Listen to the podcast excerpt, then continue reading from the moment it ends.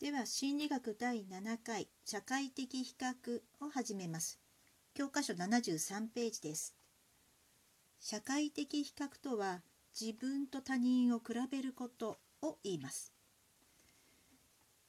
ではいち、比較の過程に進みます。さてその社会的比較ですが、どのようなプロセスを経ているのかを説明しているのがこの比較の過程のセクションです。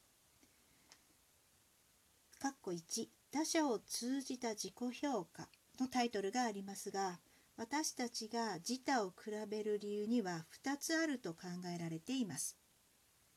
ひとつが自分の能力や意見が正しいかを知るため、そしてもう一つが自分が価値のある人間だと思いたいためです。価値があるというのは、例えば勉強や外見、その内面的な特性といった事柄についてですね。例えば人と自分を比べて、あの人は私よりも勉強ができるな、私の方があいつよりも運動ができるぞといったようにですね、自分と人を比べることで自分のその能力や資質の程度を評価することができます。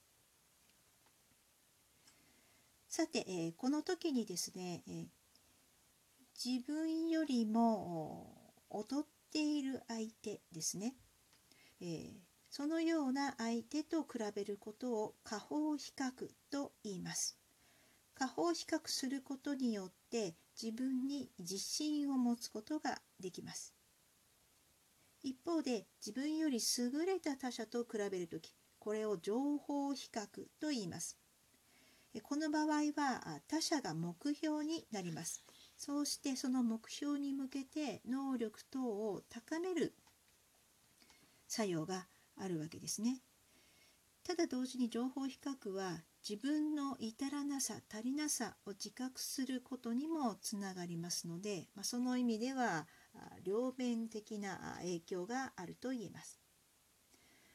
さてこのように自分より下のもの、上のものを見て、その結果どういった気持ちが生じるかをですね、一つのモデルで説明しているものがあります。それが自己評価維持モデルです。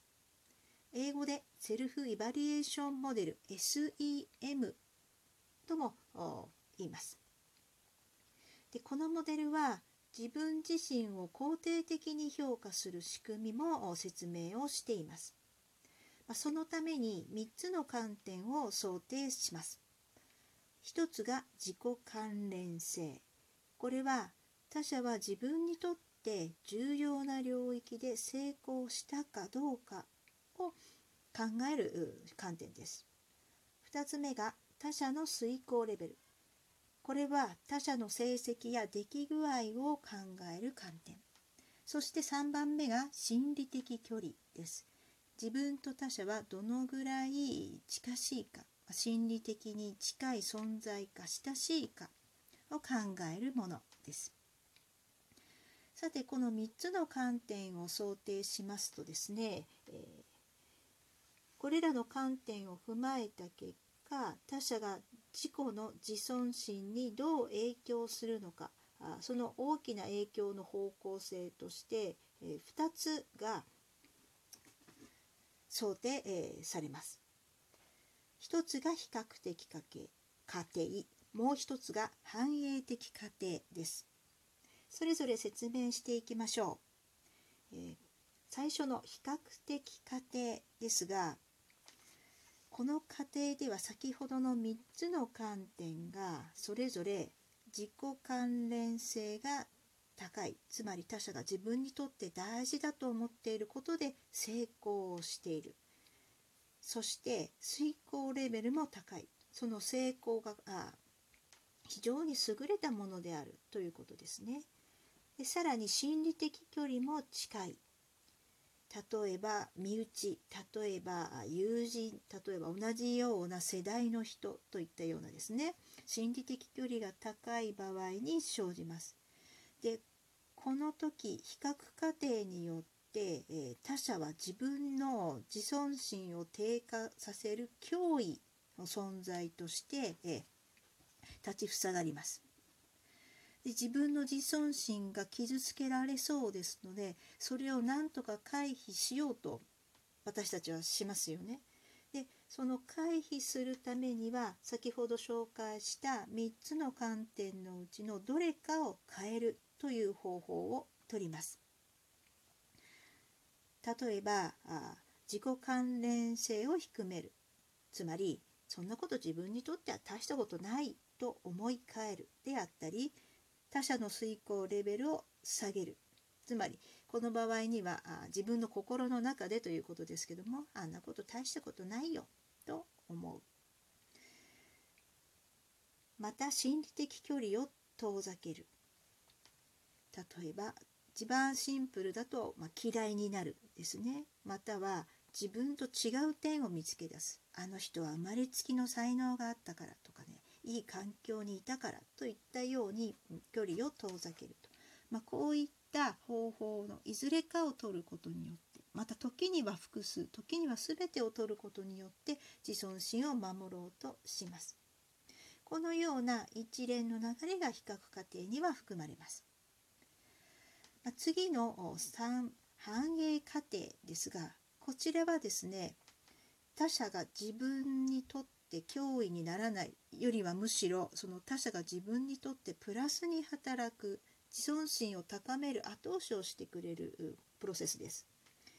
で、反映過程の場合には、自己関連性が低い、つまり自分にとってはそれほど重要ではない領域で他者の遂行レベルが高く、非常にいい成績を上げていたりね、著名になったりと、えー、高く、そして、えー、心理的距離が近い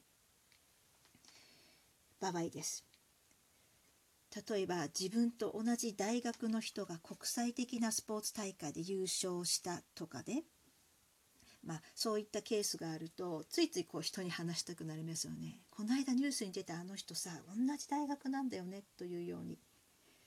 で、えー、他者の成功ですから、自分にとっては直接関係がないわけですけれども、その他者の成功を自分の成功のように